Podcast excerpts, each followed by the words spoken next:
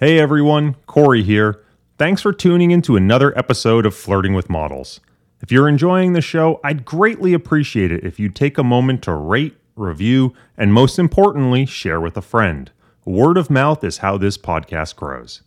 And if you'd like to learn more about Newfound's platform of return-stacked mutual funds, E T Fs, and model portfolios, head over to return stacked dot com. Now on with the show. Okay, you ready to go? Yeah, let's do it.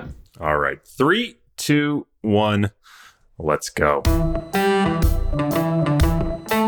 Hello and welcome, everyone. I'm Corey Hofstein, and this is Flirting with Models, the podcast that pulls back the curtain to discover the human factor behind the quantitative strategy.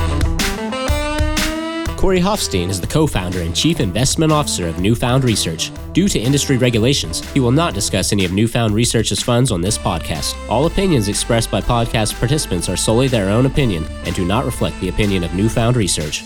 This podcast is for informational purposes only and should not be relied upon as a basis for investment decisions. Clients of Newfound Research may maintain positions in securities discussed in this podcast. For more information, visit think newfound dot com. In this episode, I speak with Gerald Rushton, senior member of the Q I S structuring team at Macquarie Bank. Our conversation largely revolves around commodity strategies, including thoughts on trend following, commodity carry, commodity congestion, and commodity volatility carry. Gerald argues that the latter three are particularly well suited to be paired with equity hedging strategies, and we spend quite a bit of time discussing the major design levers behind each approach. Gerald also provides some insight as to how Q I S desks have evolved over the last decade, why he believes Q I S desks can provide unique edge, and the many ways in which they can customize mandates for clients. Please enjoy this conversation with Gerald Rushton. Gerald, welcome to the show. Thank you for joining me. Excited to get what I think is going to be a pretty differentiated perspective in this episode. Thanks for having me, Corey. Excited to be here. Well, I would love to just begin with your background for the audience who maybe doesn't know who you are or doesn't have maybe a lot of context for Macquarie as a bank, particularly U S listeners. Maybe you can do a little bit of table setting for us. So my name's Gerald Rushton. I started my career at Lehman Brothers working in subprime mortgages. And you guys may have heard that ended pretty badly for everybody. So at that point, I needed to find a new career. I'd studied computer science, pretty quant guy, so found out about systematic investing. I've been doing that ever since. So at Macquarie, which is an Australian investment bank, I work as part of the Q I S structuring team, so quantitative investment strategies. And what we do is we research, design, and implement systematic trading strategies across all asset classes. What does that mean? Well, like how the S and P five hundred has a weighting scheme and rules to determine the level, the rule being market cap weighted. We build indices that have maybe different weighting schemes and different underliers, trying to implement things like trend carry value across the different asset classes. And then clients can access those products in the way you can access any index product, a swap, an option, a fund, an E T F, you name it. You can get as exotic and funky as you like. We can do it. So I'm going to come out of the gate swinging a little bit here. Maybe address the elephant in the room, which is that bank Q I S desks have historically had a bit of a mixed reputation when it comes to launching systematic strategies. There's a number of cases where you sort of get that classic up and to the right, index goes live, and then it flatlines. Why do you think this has historically been the case? And do you think that Q I S desks have evolved over time to address this problem? Definitely come out swinging there. So you're referring to the, the hockey stick profile. As you said, the backtest looks amazing. Then you can pinpoint the day the index went live because then it starts trending down.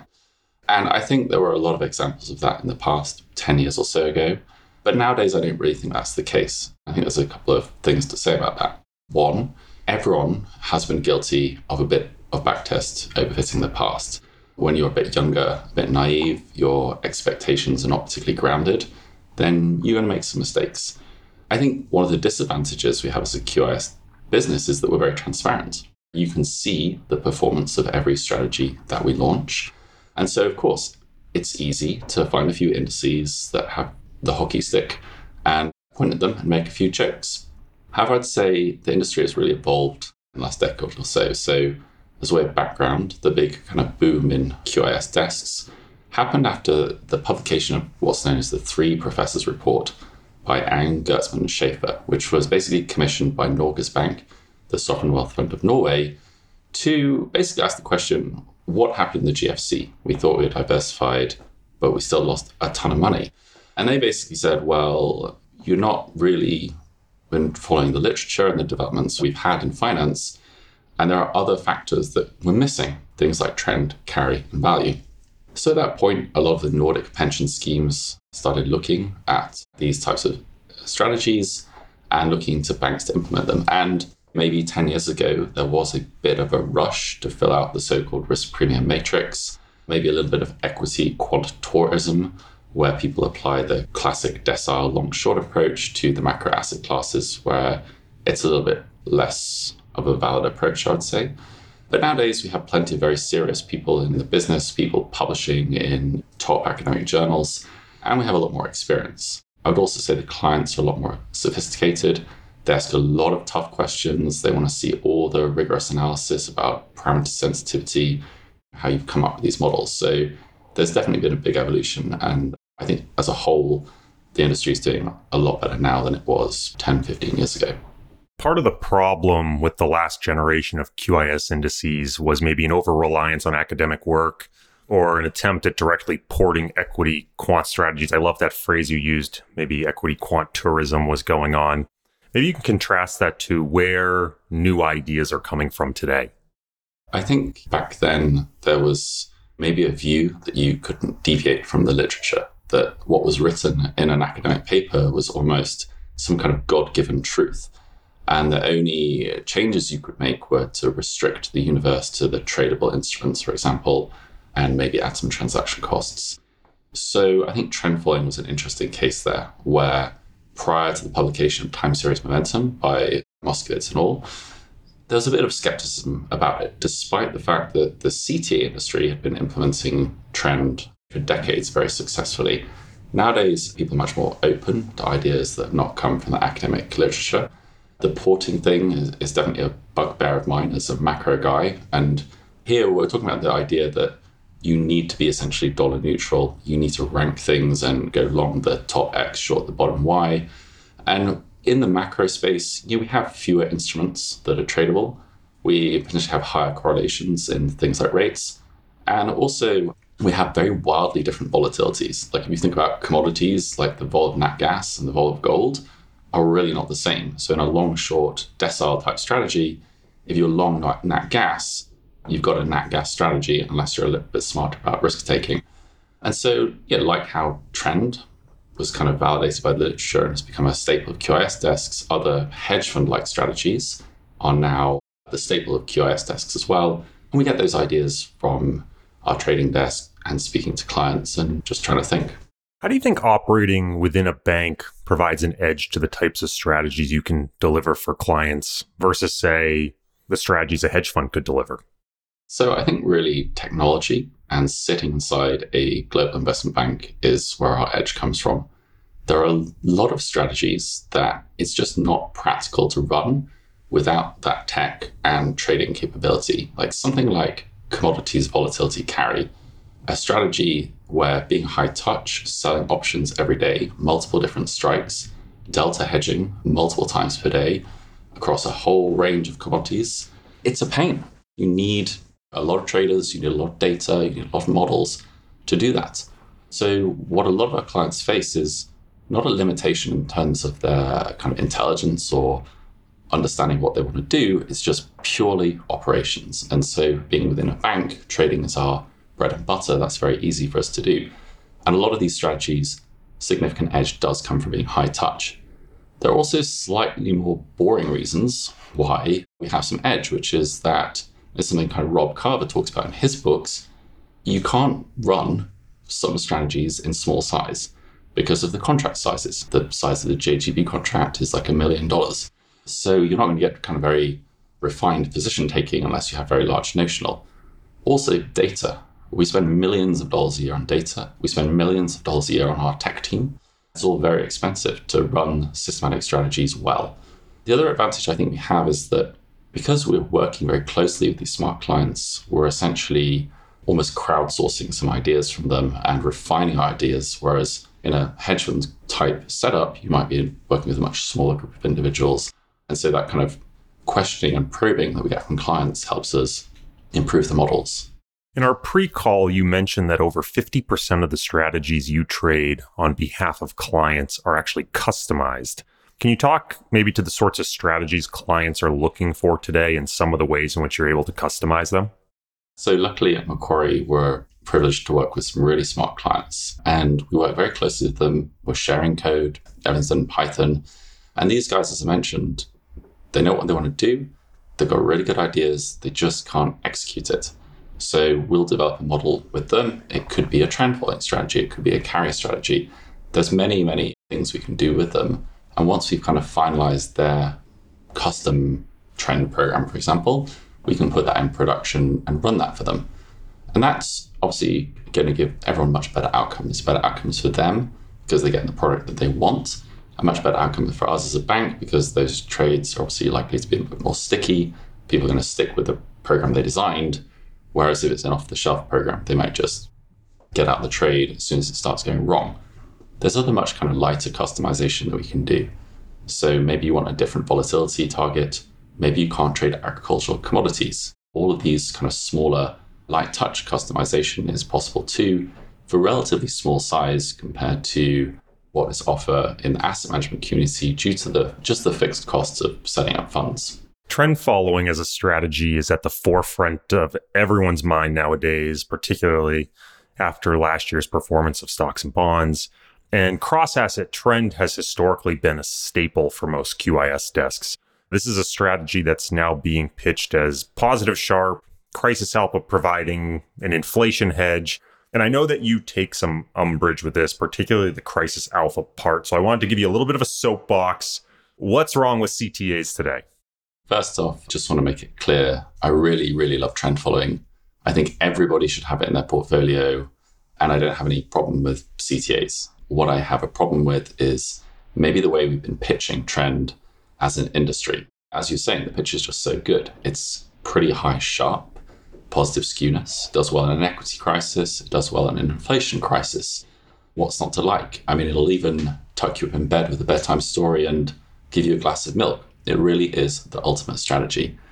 I think the issue there is a lot of the pitch is not true if you've not been very thoughtful about how you've built the trend following strategy, and in particular, you start looking at the evidence.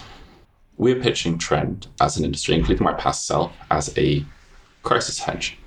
But what happened in Q four twenty eighteen? Well, trend following was down. What happened in the acute period and stress in the COVID era? Well, trend following is down.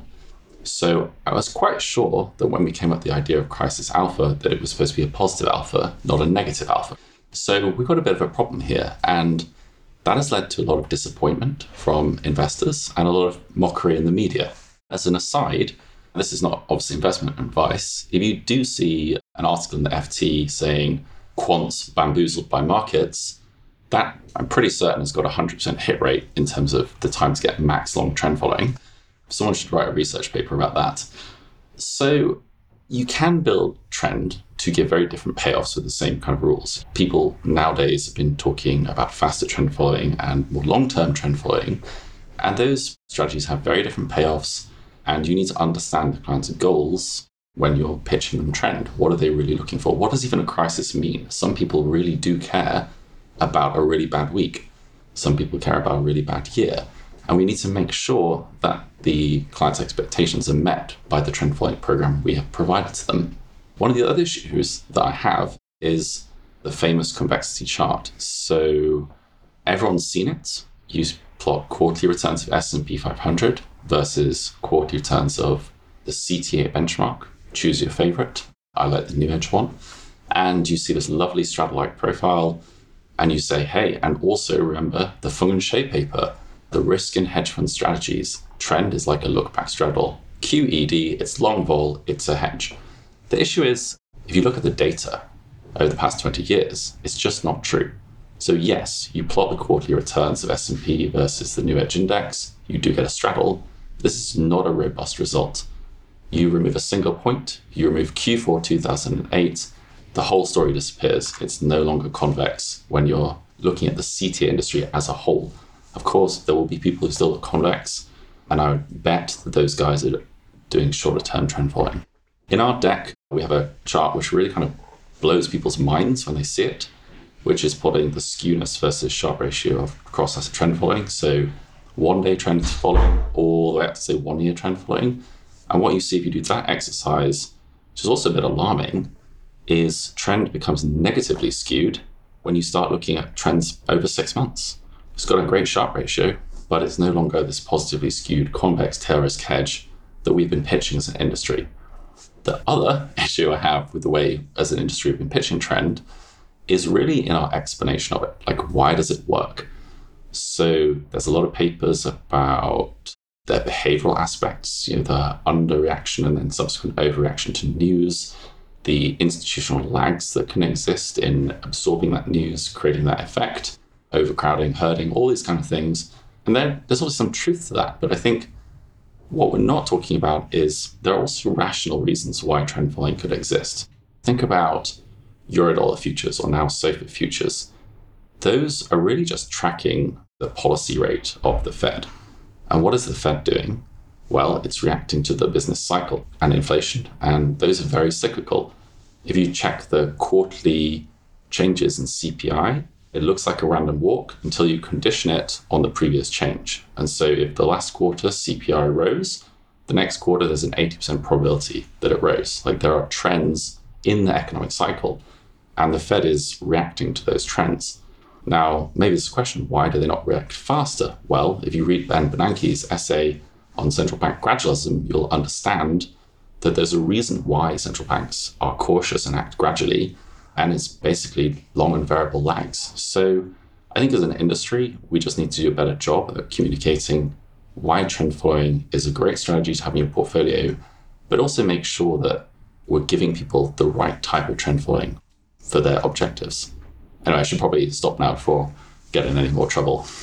Well, one of the things you mentioned there was the ability to customize the payoff profile of trend following. And one of the things we often see trend following strategies that are particularly pitched as being crisis alpha trend strategies is they impose different limits to explicitly trying to create negative betas to equities. So, for example, you might see them impose constraints that they can never be long equity index futures or that they could never be short bonds. Given the desire to create a payoff profile that is convex during periods of equity crises, do you see these sorts of constraints as ultimately being useful? I think it's a really good idea. The issue is it's fraught with danger. Estimating betas is hard, like we know that. How are you going to define your covariance matrix? Are you going to use shrinkage? The estimation of covariance is such a complex topic that when we go through our monthly review of all the academic journals, our team finds two, three, four papers on better ways to do it. Now it's about intraday data, it's about using machine learning. So it's a hard thing to do. And one of the issues with this is that we know that these betas can change, and the problem with using it in a trend following program, in my opinion, that's supposed to be a hedge, is that the time these betas change is a crisis period. It's kind of changing at the exact time you need it to be super accurate. So I think it's a good idea, but if you're not doing it well, it's going to be potentially backfire. And I think that's quite a bad situation to be in with a client, right? It's different, in my opinion, that if your trend following estimation of beta goes wrong and you take a big loss, that's a very bad outcome.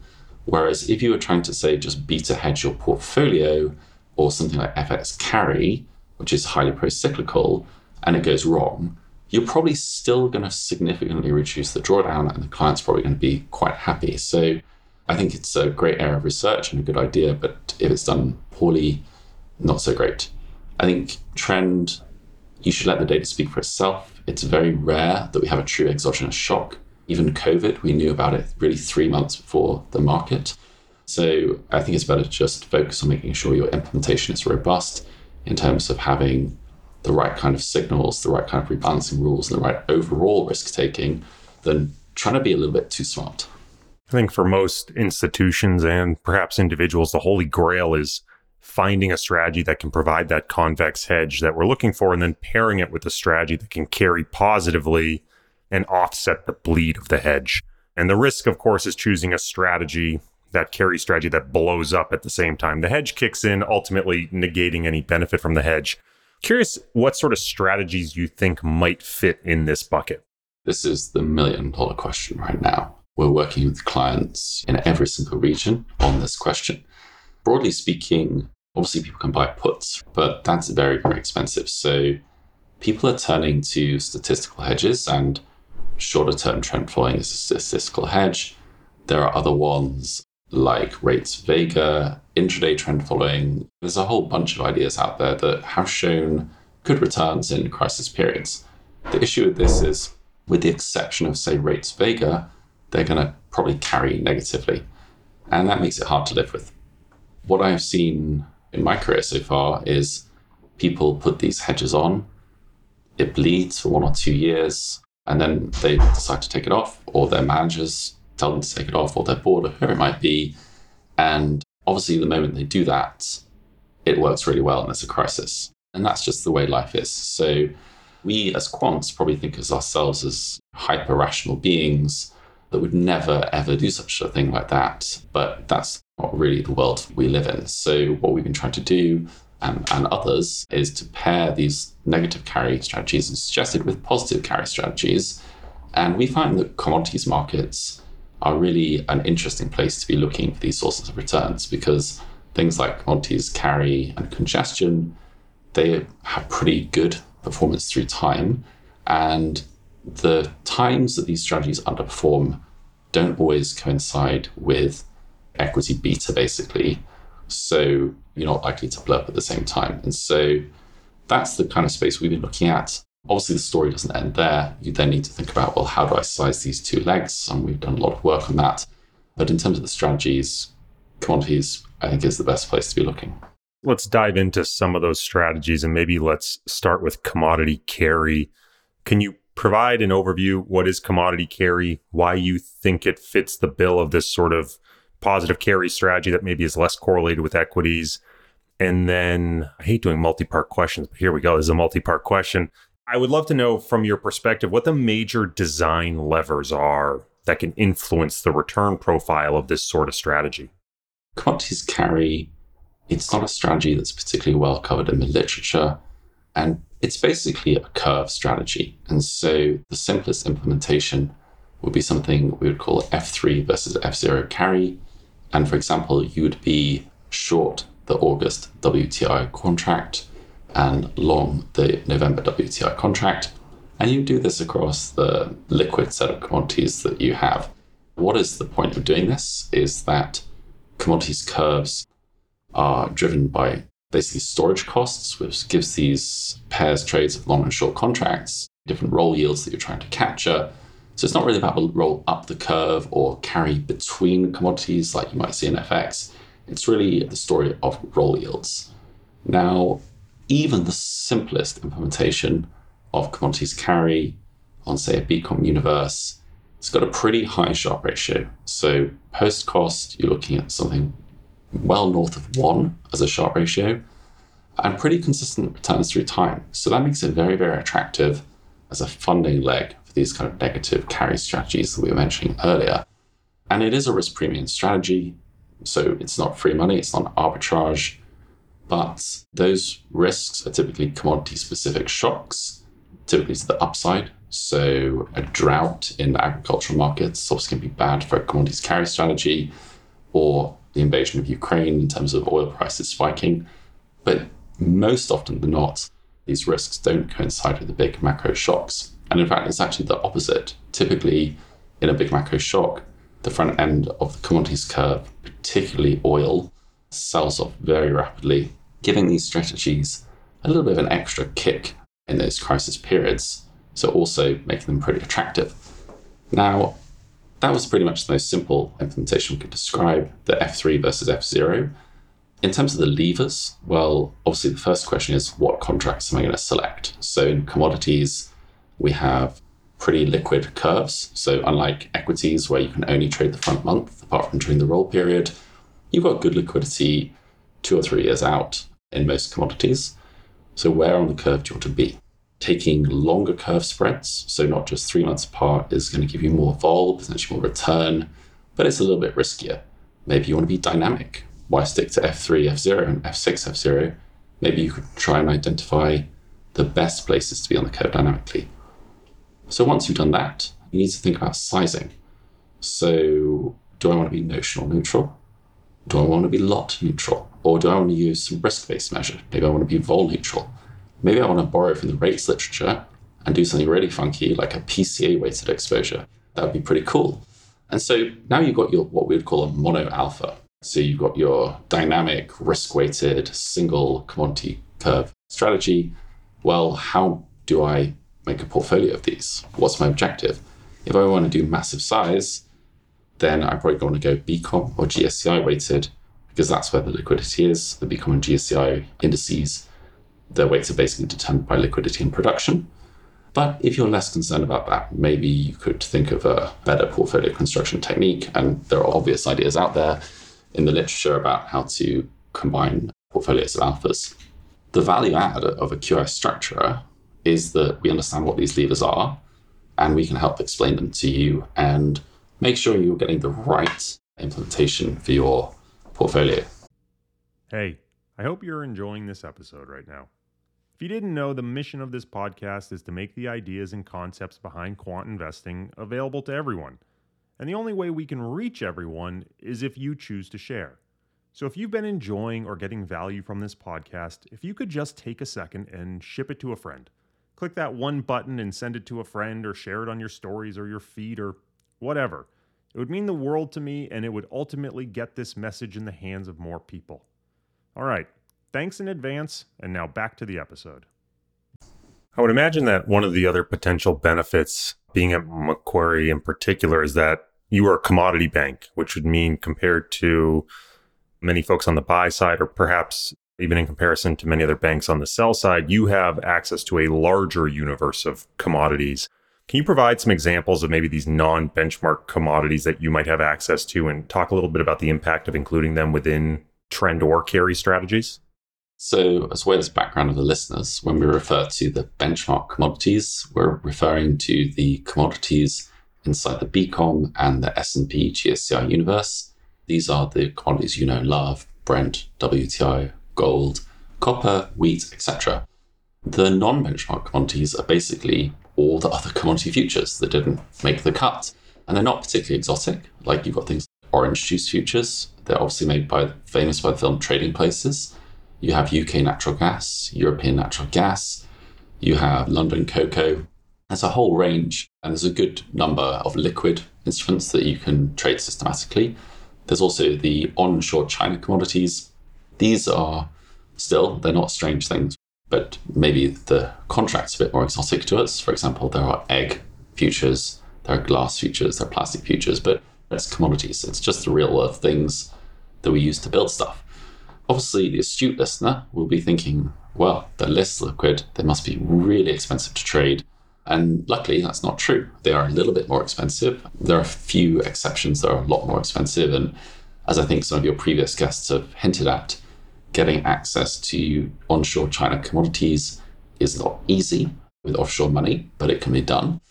If you take the relatively low-cost liquid set of non-benchmark commodities that are outside of China and apply trend following, for example, one of the things you're going to see is you're going to have almost two and a half times the Sharpe ratio post-cost compared to what you would see in the benchmark universe. So just very standard trend following windows, you know, between one and twelve months, two point five times the Sharpe ratio in the last fifteen years. So that's pretty cool. We like that. We like higher Sharpe ratios. The question is, well, what's going on there? Why is that the case? Is that just some kind of historical fluke, or is there a reason for that? And the reason isn't necessarily what I think most people think. We're using the same model, so it's not like we've got a better model. And if you look at the data, it's not really the case that these commodities are trending more than the benchmark commodities, maybe with the exception of natural gas in the last two years in, in Europe. Really what is happening is the correlation between the individual trend strategies is just much, much lower. So, okay, well, that's why I've got a higher Sharpe ratio, but why is the correlation lower? Is that a fluke? And again, there's a fundamental explanation of that, right? Basically, the benchmark commodities are part of the asset allocation toolkit that most kind of asset owners have, and they are subject to flows from pension funds, sovereign wealth funds, et cetera. And so they're more financialized. And you know, there's been a ton of papers over the last fifteen years or so about this topic. And you know, essentially, there's much higher correlation between benchmark commodities, and while the non-benchmark commodities remain outside of there, it's not likely that the pairwise correlation will increase. The trends in, say, orange juice futures are being driven by the fundamentals of orange juice. You're getting a more kind of like idiosyncratic trend than, let's say, like commodity beta trend. Curve carry, unfortunately, the curve is not quite as liquid, so you're going to struggle a bit there, but certainly for trend following, super useful instrument, as I know a number of your guests have highlighted before.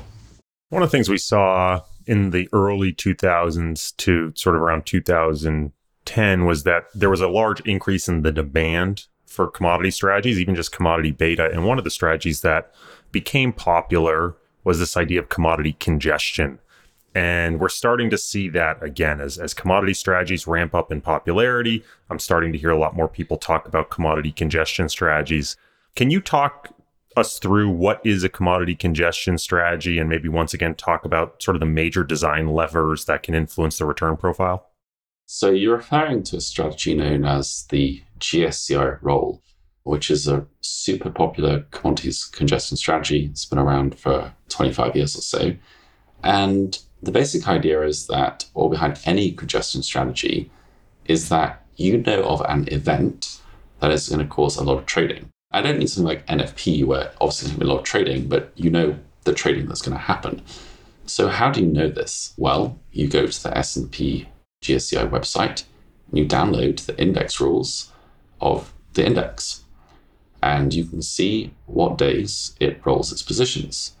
And so if you were to know that there's a lot of assets following that particular index, then of course you could position around that, and you essentially provide liquidity during the roll period and earn a pretty decent return.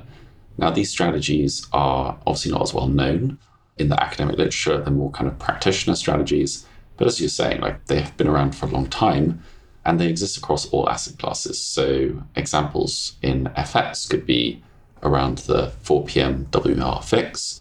In rates, you could think about bond auctions. You could think about the duration extension at the end of the month. And in equities, we obviously have things like stocks entering and exiting the indices and other effects. When it comes to congestion, clearly the thing you need to know is really the intricacies of the market. Who are the players? What are they doing? Are they still behaving in the way you expect? So people don't necessarily invest in just the front month of the commodities universe now. There are such things as deferred indices, where you might go a bit further down the curve.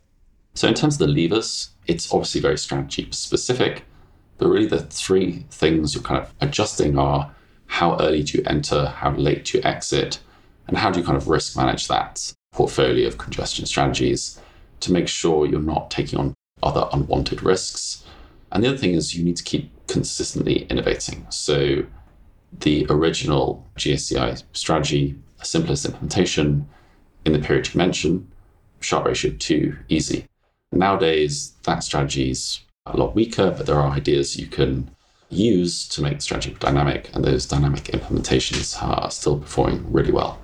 So we could probably argue that commodity carry is more of a risk premium, but congestion strategies are much more of a behavioral phenomenon and, and can probably therefore more easily be arbitraged away. How do you make sure that congestion doesn't get congested? Absolutely. It is behavioral. It is an anomaly, and it can be arbitraged away. I think the issue with congestion, or the advantage of congestion versus other arbitrages, is that the behavior is dictated by the index rules. If you are hedging an index exposure for a client, if you don't follow the index rules, you're taking basis risk, and that's not necessarily everyone's job. So you need to keep track of the index footprint. try and measure what the flows are into B COM and G S C I and the ways you can do this. You need to think about measuring congestion returns to try and find out if it is being overtraded or not. There are ways you can track this and ways you can think about where to play congestion. So yes, if congestion itself is congested, well, maybe I could have a strategy around that. As I mentioned, we've seen a lot of consistency across the dynamic implementations, and they've generally done a pretty good job of kind of outperforming the more simple static ones. And yeah, you just have to keep innovating both in commodities and other asset classes. A good example is, as I mentioned, the F X W M R fix. So the idea here is that at four p.m. at the end of the month, people adjust their F X hedges, like so global investors. And so people used to try and capture that premia just really using quite slow trading rules. You trade four p.m. the day before, exit at the end of the month. Well, that strategy implemented in that way has deteriorated significantly over the last decade or so, but maybe you could be a bit faster. Maybe you could trade just a few hours before the four p.m. fix. And that's obviously, if you do that, it's going to prevent you taking too much like general macro risk, which we've obviously seen a lot of in the last few years in terms of data releases and Fed speeches. So yeah, innovation is key in congestion.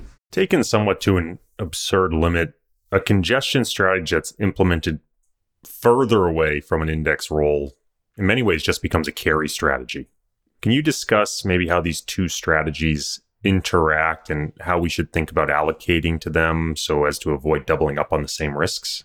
Yeah, it's definitely a fair point. So in commodities, both those strategies are what we'd call short spread strategies. So there is going to naturally be some correlation. I think the key thing to, is just to, first to be aware that this is what you're doing.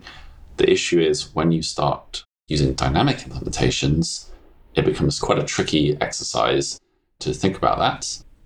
And so I just think just awareness of the problem is key, and, and making sure, like in the worst case scenario of them both having exactly the same positions, that you're not taking on too much risk.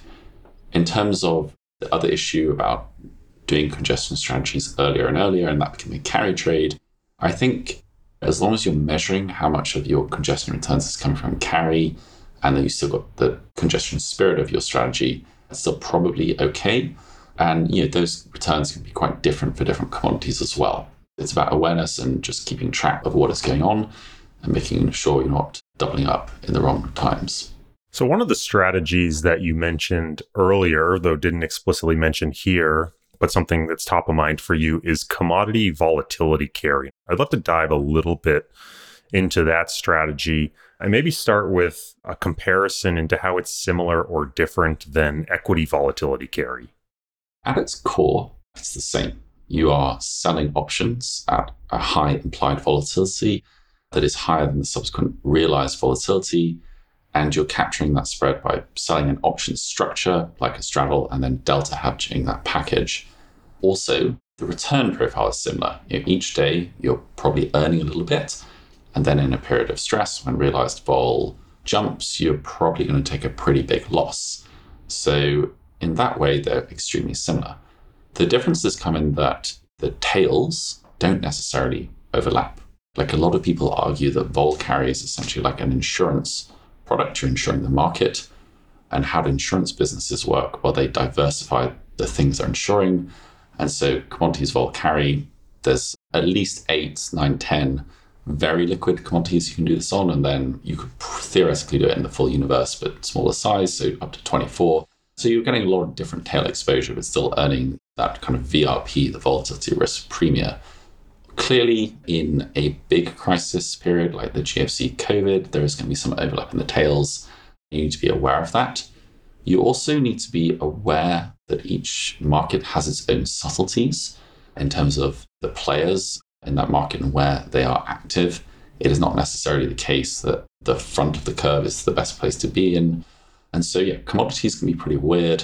It's best to go in there with a little bit of fundamental knowledge and make sure you're not making any terrible errors. So on that topic of fundamental knowledge, despite the Q I S name, I know that you and your team lean heavily on your colleagues who can provide a lot of fundamental insights into these different markets. So hoping maybe you could provide some examples of how those fundamental insights make their way into the quantitative strategy design. So we're definitely not in the pure math camp, in a way you're just kind of applying maths to data and hoping for a good outcome. We think it is important to try and understand the fundamentals of the market, not just in commodities, but elsewhere, and try and incorporate those into the strategy design. Now, when I'm talking about fundamentals, I'm not talking about the view from the research team about what will happen to oil over the next couple of months. I'm talking about the market structure, things like seasonality, information from the trading desk about who are the different players in different parts of the curve. Like in rates, we have the concept of the market segmentation hypothesis. In commodities, producers, consumers, and speculators are active in different parts, and you should be aware of this. It's really kind of like a, a form of kind of craftsmanship alpha. As you mentioned, seasonality is a pretty big part of the commodities complex. And what we mean by seasonality is that there are some commodities which have very distinct seasons. So natural gas in the winter behaves completely different to natural gas in the summer, as a lot of commodity strategies are curve-based. Taking a cross-seasonal spread can you expose you to a risk that you're potentially not aware of. And while those risks can be measured and may have historically been compensated, we may also be suffering from a peso problem. So natural gas is a good example there, where historically it looked like taking winter-summer spreads was a positive risk premia, but then in winter twenty eighteen, we saw that that may not actually be the case. So it's just being aware of, of what you're doing in the commodities market. It's not quite as simple as other markets might be in terms of the market structure. I think for those of us coming from an equity quant background, we can be caught off guard as to how important that seasonality element is, particularly in commodity strategies. You mentioned nat gas. I love to just think of the coffee example where you go long a far-dated coffee contract and short a front-dated contract. You could be talking about totally different harvests. They are truly very different deliverables. So maybe you th- hoping you could talk a little bit more about how considerations for seasonality find their way into these different commodity strategies. How does it work into carry or congestion or volatility carry? We did touch on this a little bit in the previous answer, and really the adjustments can be pretty simple. You don't have to go too crazy.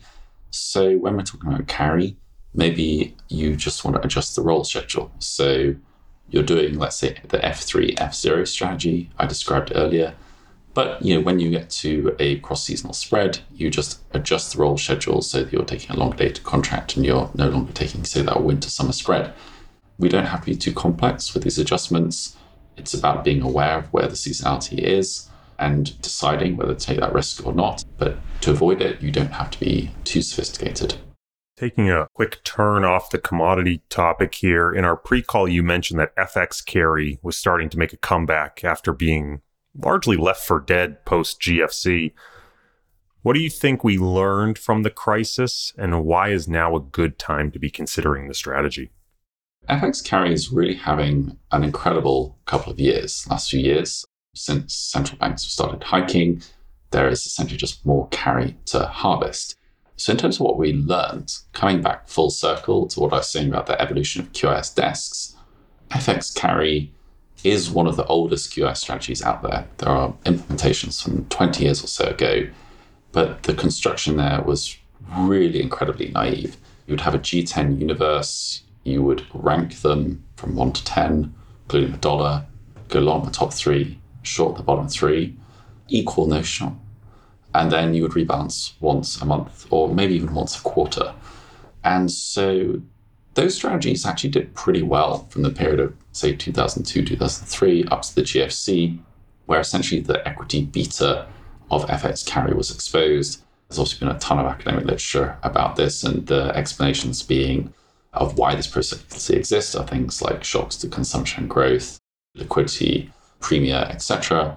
And so you had something which turned out to be very pro-cyclical. And post-G F C, there wasn't much carry to capture. So you had absolutely no upside, pretty much, and then all the downside of equities. And obviously, most clients have got enough equity beta in their portfolio already, so definitely left for dead. There are other issues with that kind of portfolio construction, which is you're often high carry currencies, particularly when you look at the E M space, are having a crisis of their own. So if you're just doing, say, a simple equal dollar weighted approach, then again, like how I was talking about how nat gas can dominate a, a simple long short strategy, you can just have your whole strategy being driven by a single currency, which is really not great. So the latest strategies in the space are really trying to think about this. So making sure the marginal contribution to risk of any one particular currency is not too high, making sure that you have adjusted the weights to be neutral to equity market beta to make the strategy really deliver, like, let's say, the pure alpha of F X carry without any additional equity beta. And by doing that, you, you can make the strategy a lot more attractive to clients as it gives them something a little bit different compared to those much more simple implementations. Well, Gerald, we've come to the end of the episode here, and I want to ask you the same question I've been asking everyone this season, which is about the tarot card they chose to inform the design of the cover of their episode. And you chose death, which I thought was an interesting choice. And I was wondering, what was it about the imagery or perhaps the cards meaning that spoke to you either personally or professionally? My colleagues initially suggested I go for the tower, because I'm really tall. And then that, to be honest, would have been a better approach because I like to be thorough in my research, and I really fell into a deep, deep black hole of, of research into tarot, having known nothing about it before. I would have saved a lot of time if I'd listened to my colleagues, and that's the case for tarot and also for quant research, I would say. Yeah, so in the end, I did choose death really for three reasons. One, it is the most misunderstood card in tarot. It doesn't really mean you're going to die. And that resonated with me because I think quant is basically the most misunderstood strategy, or at least investment style, out there. And as we're doing now, I spend a lot of my time trying to demystify quant investing and get people comfortable with it because I just think everyone should be doing it. So that was the first reason. The second thing is that it also represents the change of thinking from an old way into a new way. And as I mentioned, again, that kind of resonated with me in terms of trying to get people away from that like very kind of old school nineteen sixties, nineteen seventies way of investing, the idea that there's nothing predictable out there, that everything's a random walk, people not being aware of the other kind of risk premia out there that they can use to enhance their portfolio, and also thinking in ways that are not supported by the evidence. We try to be, as quants, super data-driven and make decisions based on data and not emotion. So that also resonated with me. And then thirdly, in the image in a very specific card, so the Rider-Waite-Smith tarot series, the image of death features a white rose in the background. And it's a pretty niche English person answer, but basically the white rose is the white rose of Yorkshire. And as a proud Yorkshireman, that also resonated with me. So those are the three reasons I went for it. But as I said, probably should listen to my colleagues who thought, Gerald's tall, go for the tower. Well, I appreciate you putting in all the time and effort to research it. I hope it was at least fun. As fun as this episode, I've really appreciated you coming on. I know the listeners will likely have learned a ton about commodity strategies, so thank you very much. Thanks, Corey. Pleasure to be here.